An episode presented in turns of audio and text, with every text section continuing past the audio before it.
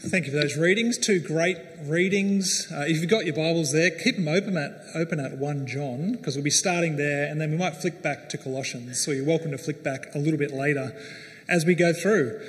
Uh, but as I said earlier, this is, uh, this is uh, we're continuing the church series. This is our last week uh, in this series on the church. Four weeks, been great. Uh, and maybe, I don't know if you remember how we started, but we started by talking about how our beliefs, you know, things we believe about God, uh, really determines our behaviour, or even just any kind of beliefs really determine our behaviour and how we live. Uh, and so we even saw a great quote from the Grow What You Know book we've been promoting, uh, which picks that up. Uh, so Tony Payne writes this he says, How you walk into church will be determined by what you think church is and what you think you're doing there. And that's from his book there, How to Walk into Church. And my kids love the title of that book. They're like, Dad, don't you know how to walk into church? He's one foot in front of the other. He's walking. I thought you're a minister. Come on, seriously. Um, but of course, he's not talking about how you physically walk in. Uh, he's talking about the mindset, right? The attitude that you walk into church with. And what he's saying in that quote is that that is determined by your beliefs, things you think about church, uh, what you think you're doing there when you are gathered with God's people. It will determine how you walk in. And so that's really been the goal of this series. Uh, you know, we don't want to just know more stuff about God, but we want to understand the church from the Bible. So that understanding will transform the way we think and feel and act uh, about the church. And so, what have we looked at so far? Just a quick reminder we've looked at the origin of church, uh, how it is a gathering of people, not a building, uh, and it is a gathering by God's grace uh, in anticipation of that final gathering as we hear His word uh, together. We've also looked at the identity of the church, uh, how it is God's church, one, holy, Catholic, apostolic, shaped by God's character, shaped by His purposes. We've also looked at the purpose of church last week. And really, the, the purpose of church was interesting because it's like uh, the purpose of church is to be the church. this is it. Uh, and this is what it will be from, from now and forever, except just without sin in the future and perfected. Uh, but until that time, Jesus is building his church, uh, building people in and building them up uh, in their faith. And so today, what we're thinking about is how might those beliefs impact our behaviours? So today is very practical as we think about, uh, I guess, the main impact it should have upon us is that we ought to love the church. That's what we're talking about today. We're talking about loving the church. And I'm talking about love in two ways the way that we feel uh, and the way that we act. So it's both that, you know, the affectionate feeling of love toward the people of God, uh, but also how that love is then expressed in your actions and the things that you do. So love in those two ways. And, I think uh, one of the things we face uh, when it comes to loving the church uh, is something I've heard over the years. I don't know if you've heard this, but I've heard people say something like, uh, yeah, yes, you have to love the church, that is obvious, uh, but you don't have to like the church. Has anyone ever heard that kind of thinking?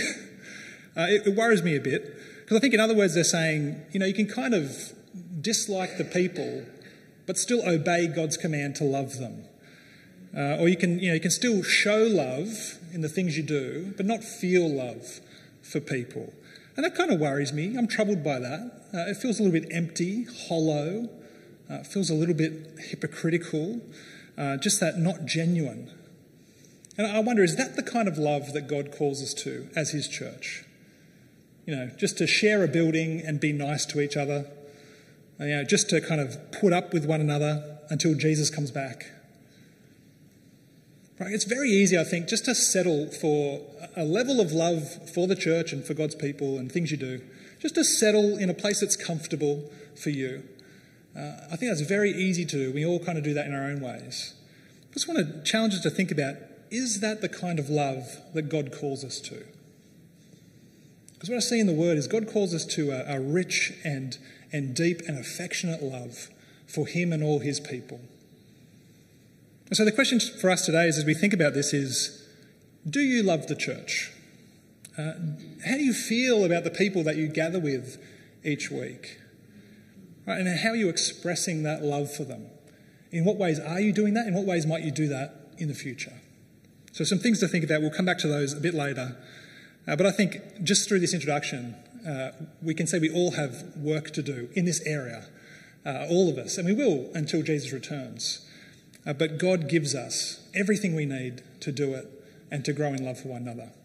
So, today, what we're going to look at as we go through is uh, why we love the church, uh, how do we love the church, and then just reflect upon how might we grow in love for the church. So, if you've got 1 John there, have it open. We'll start there uh, in why do we love the church. Now, this is maybe one of the greatest passages of love in the church, love for one another in the Bible. Uh, because here, John not only tells them that command to love one another, he also gives them the reason why uh, a few times over, but we see it pretty clearly in 1 John 4 7. Uh, you can see here he says, Dear friends, let us love one another, for love comes from God. So here you got the command to love one another. We've also got the reason, uh, for love comes from God. So what does that mean? It means, you know, love is the fruit of relationship with God. We will love one another in relationship with God. It comes from God. And so he goes on to talk about a bit more about this. He says, uh, Everyone who loves God has been born of God and knows God. Whoever does not love does not know God, because God is love. So you can see there are two kinds of people right? those who know God, those who don't know God. And the difference between them uh, is seen in their actions, in the way that they love. Right? People who don't know God, they don't love the church. Right? And it's not that these people don't know things about God, it's that they don't know God in relationship with Him. Right? They're not connected to God in, in that loving, uh, saving way. And so they're not connected to the source of love, and so they do not love the church. But then on the other hand, we have people who do know God, right? And these people love the church. And we can see there, what, why is that? It's because they've been born of God. Right? They have this connection with God, a new living relationship with Him. Like I, found it helpful to think about it like a hose with a tap. Okay, when the hose is connected to the tap, uh, water can flow through it and, and out that hose. And people born of God are kind of like that hose. They are connected to God, a God who is love, uh, from whom comes love. And so through them will flow God's love. Right? God's love flows through the life of those who are born of Him because love comes from God, because God is love. And so people born of God have these new hearts that want to love the way that God loves. So those who know God will love like God. Now, you're probably thinking, you know, think about the hose. Sometimes there's a few kinks in the hose, isn't there? You know, there's a bit of restriction to the flow, a few blockages. Uh, that, that happens. Uh, and that happens due to our sinfulness as we live with indwelling sin in our lives. Uh, we are still people who are uh, overcoming the selfishness that we lived with before we knew God. And so that's going to maybe sometimes cause the love to be restricted. It might be a trickle sometimes. But I think the thing to remember is that love will be inevitable for the people of God because they have been born of God uh, and love is flowing through them. God's love is flowing through them. So it is inevitable that God's people will love one another because they are connected to a God of love. And now we're talking about love here, but it's good to sort of narrow in and say, well, what is the love we're talking about? Uh, what does it look like? And so John tells us in verse 9 as he goes on, uh, John says, This is how God showed his love among us. He sent his one and only Son into the world that we might live through him. This is love, not that we loved God, but that he loved us and sent his Son as an atoning sacrifice for our sins. And so you can see they're pretty, pretty straightforward. This is love. God sent his one and only Son to die for our sins. This is how God shows his love for us. Right? And it is not because we loved God and we deserved it. Right? He loved us when we were his enemies and we deserved death. And who did he send to save us? You know, not the assistant to the manager, you know, or someone like that. Uh, he sent the one who was most precious to him above all, his one and only Son, the Lord Jesus Christ. Uh, God gave what was most precious to him in all the universe for us so we might have the greatest thing he could give us in all the universe life through him. Uh, that is the love that we see uh, from God to us. And then John talks about the effect that knowing God's love should have upon us who have been loved by him. So, verse 11, he goes on.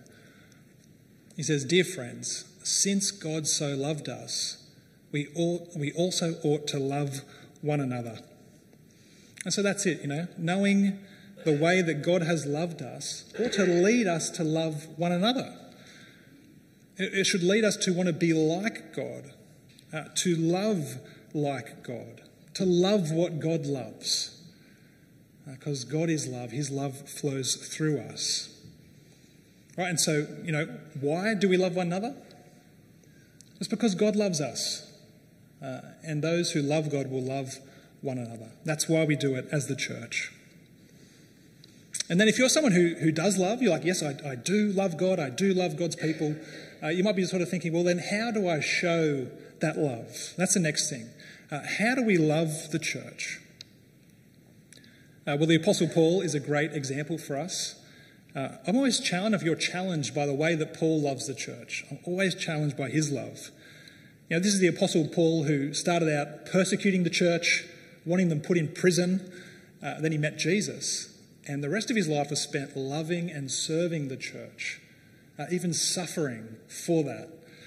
And so we see Paul's love uh, in, in all these letters that he writes. And one example is from Colossians today. We see it pretty clearly. Have a look with me, Colossians 1, uh, verse 24. Paul says there, uh, Now I rejoice in what I am suffering for you and I fill up in my flesh what is still lacking in regard to Christ's afflictions for the sake of his body, which is the church. You see there, Paul's love for the church meant that he would suffer for the church. Uh, and Paul suffered a lot. He was in prison frequently, uh, not a nice place to be. Uh, he was also beaten and flogged pretty regularly, it seems, throughout his life. But you can see there, what does he think about the sufferings? he rejoices in suffering. He's not rejoicing like in the suffering itself because he loved being beaten and put in prison. No, he's rejoicing in what it, it, it accomplishes. You can see there he's suffering for the church, right, for the sake of building up the church. That is what uh, he is doing. And, and, we can see why did Paul suffer so much? It's because he kept preaching the gospel.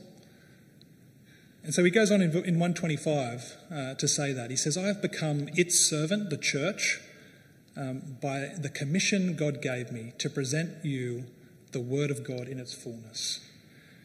So Paul suffered for preaching the word of God, and he gladly suffered because he knew what it was achieving. It was building up the church. And we, we get this great verse in Colossians 1 28 29, where uh, Paul talks about why he keeps on preaching uh, and what he's hoping to, to get from it all. So he says this He says, He, talking about Jesus, He is the one we proclaim, admonishing and teaching everyone with all wisdom, so that we may present everyone fully mature in Christ. To this end, I strenuously contend with all the energy Christ so powerfully works in me. So we can see there, Paul, the way Paul loved the church was by preaching the gospel. And he talks about it uh, pretty clearly there, saying it's, it's admonishing and teaching the gospel. And then Paul says, This is not just what I do, uh, this is what you can do too to love the church. And so he says to the people a little bit later on in Colossians, he says to them, he says, Let the message of Christ dwell among you, the church, richly as you teach and admonish one another. So the way Paul loves the church is the way the church can love the church as well by teaching and admonishing. And, and this is a great pair of words as we think about how to love one another. Um, because they kind of go together. Like teaching is, is teaching the truth of the gospel to one another. We, we love one another by teaching, but also by admonishing. And that means that we not only teach the gospel, but we also admonish one another to do the things the gospel uh, tells us to do. I, thought of it like uh, every time I think of an example, it's a footy example. I'm sorry about that if you don't like footy. Um, but it's kind of like a, a footy team might do their video session where they sit in the room and watch the video and they kind of learn how to play the game. That's the teaching. But then they, they leave the room and go out into the field and, and they want to do the things they've said they're going to do in the video session. And they do that together. They admonish one another.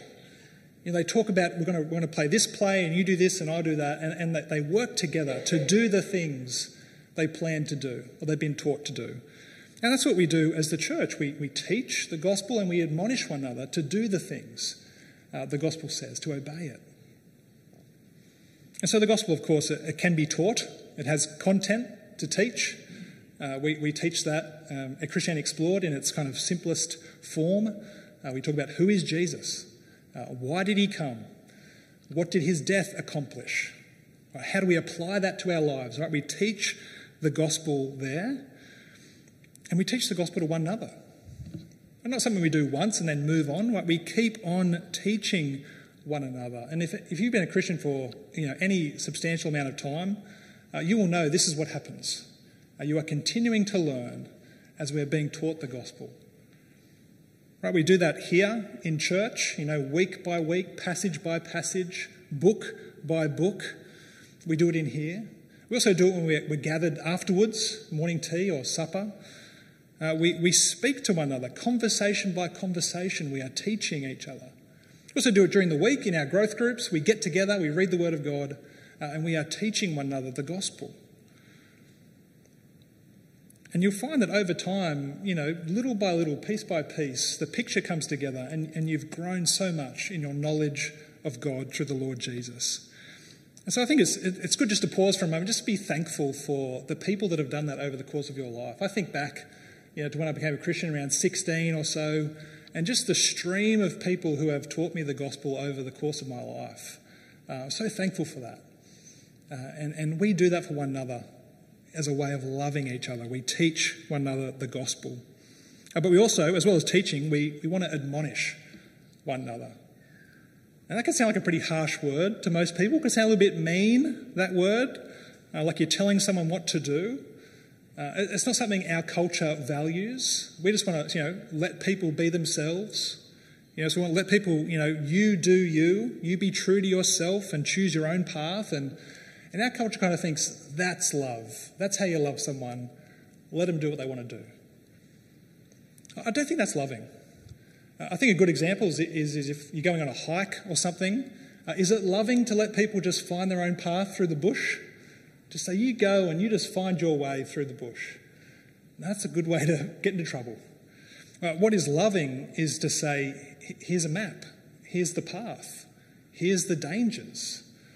And if you see someone walking into danger, say, hey, come back to the path. That, that's a way to love people. And so admonishing is, is like that it's, it's instructing, it is warning, it's correcting one another.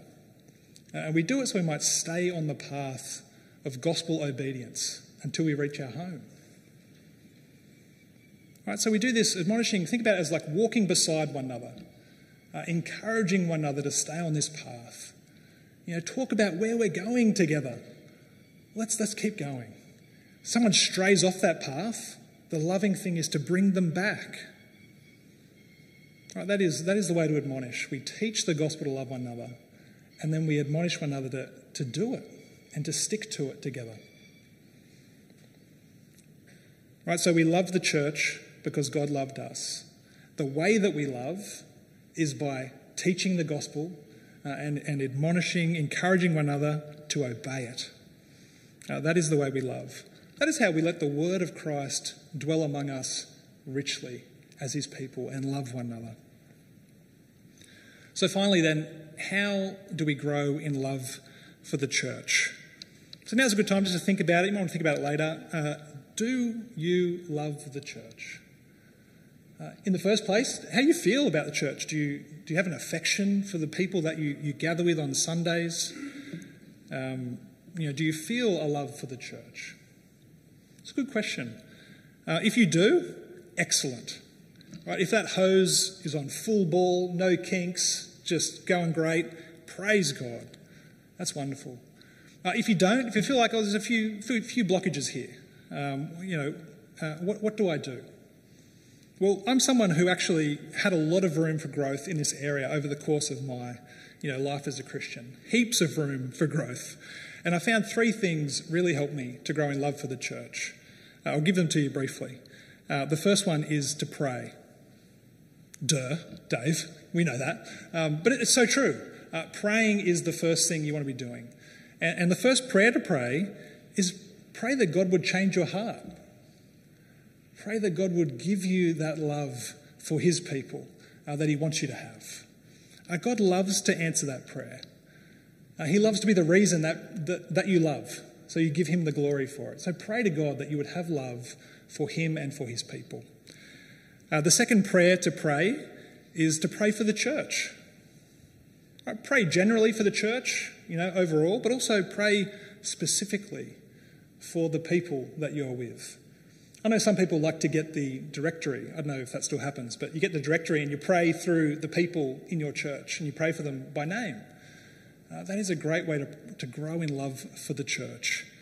Because as you're doing that, as you're, as you're praying for the church, you'll actually you'll be lining up your heart uh, with God's heart for his people. And so you grow in love for them that way. And the third thing to do is meditate on the love of God for us in Christ. As you read about it in your Bibles, uh, keep thinking about how much God loves the church. Right? Remember how Jesus poured out his blood to gather this people for himself, to purchase them, because they are his. Right? How could you not love these people that Jesus has died for, that Jesus loves? Think about that. That will grow your love for the church. And then, look, if you are someone who, who loves the church, wants to love the church, uh, and you're thinking, well, how can I show that? How can I express my love for these people? Uh, I was going to finish now with just a few ways to be thinking about that. And these might be things we've spoken about before, but just to reinforce. Uh, the first way to love the church is to come to church. Pretty obvious as well. Uh, but think about this you cannot love the people of the church if you're not here. And you cannot be loved by people in the church if you are not here. Uh, so the first thing you must do is, is to come. And, and you might not realize just how much just your presence at church is an encouragement to others and a way to love them. Uh, you know, all I have to do is see someone's face at church, and I'm encouraged. Before they've said a word to me, uh, I'm encouraged by that. And so some weeks you might be sort of, you know, not feeling church, a bit tired, whatever. Just think, if all you can do is come, if all you can do is turn up and just be here, that is a way to love the church. Right, so the first thing you can do is come. Uh, the second thing you can do is come with a one another attitude. So come thinking about other people when you come to church. And by that I mean, like, we don't go to church like we might go to the plaza, you know. We go to the plaza as consumers, uh, thinking about uh, what, what can I get but when we come to church, we want to come with a one another attitude that thinks more so about what can I give to these people? Right, how can I love and build others up in relationship with God? Right, so um, as you're coming to church, um, you might think, um, you could come to church thinking about, you know, where, where might I sit?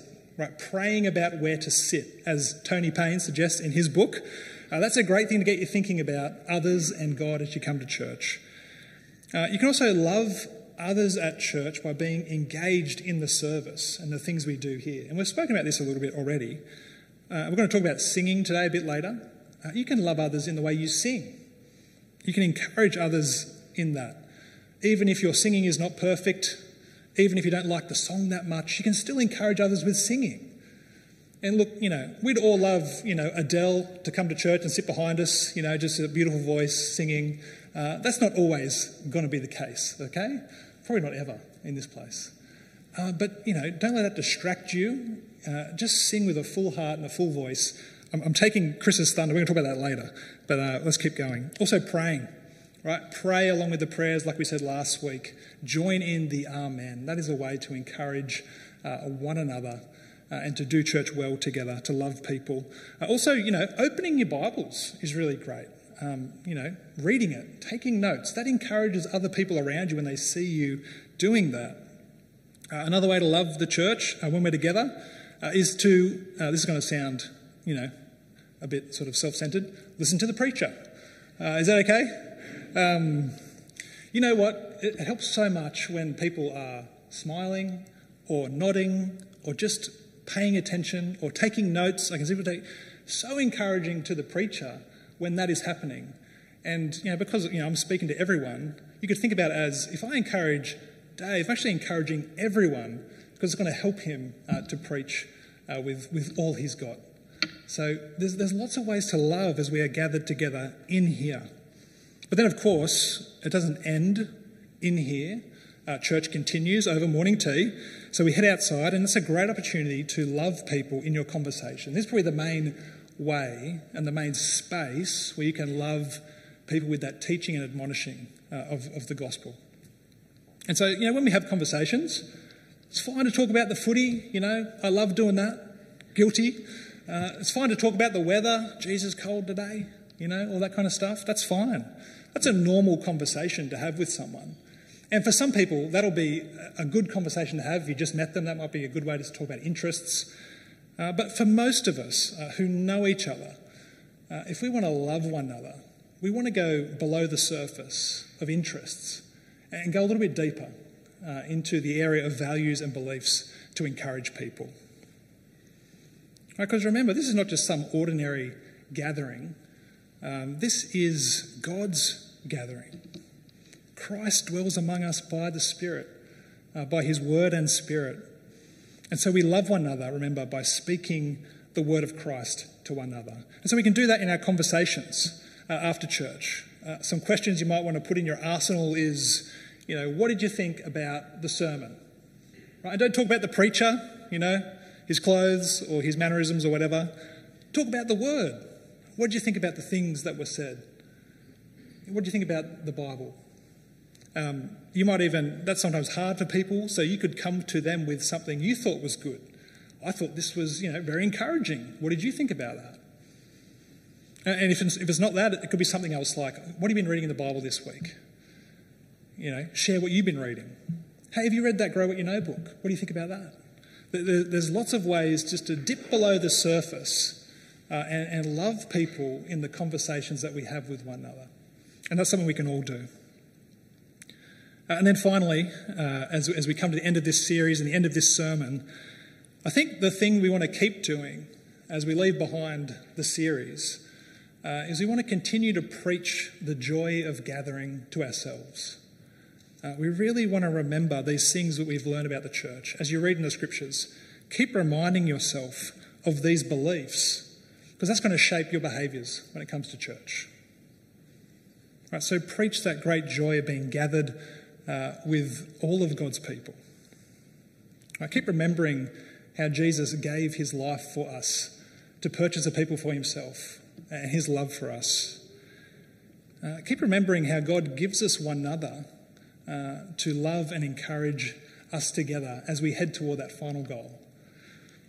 All right, keep preaching those things to yourself over and over and over again until it sinks really deep into your heart and it begins to affect the way that you behave and interact with church and the way you feel about the people at church. Keep preaching it to yourself. Uh, and, don't give up doing that. Keep doing it until we reach the end. Never forget where we are heading together as a church in that final gathering uh, with all of God's people, with God as our God, in the new heavens and new earth. Let's encourage one another with these words. Now I'm going to pray, and I'm going to pray a prayer from Colossians, Paul's prayer for the church, uh, just as an example of something and ways we can pray for one another. So would you join me as I pray uh, this prayer adapted from Paul? Heavenly Father, uh, we ask that you would fill us with the knowledge of your will in all spiritual wisdom and understanding, so we might walk in a manner worthy of the Lord, fully pleasing to you bearing fruit in every good work, and increasing in the knowledge of God. May you strengthen us with all power, according to your glorious might, for all endurance and patience with joy, always giving thanks to you, who has qualified us to share in the inheritance of the saints in light. And we thank you for delivering us from the domain of darkness and transferring us into the kingdom of your beloved Son, our Saviour Jesus Christ, in whom we have redemption, the forgiveness of sins. And we pray this in Jesus' name. Amen. Uh, we're going to continue praying now, and Tiffany's going to lead us.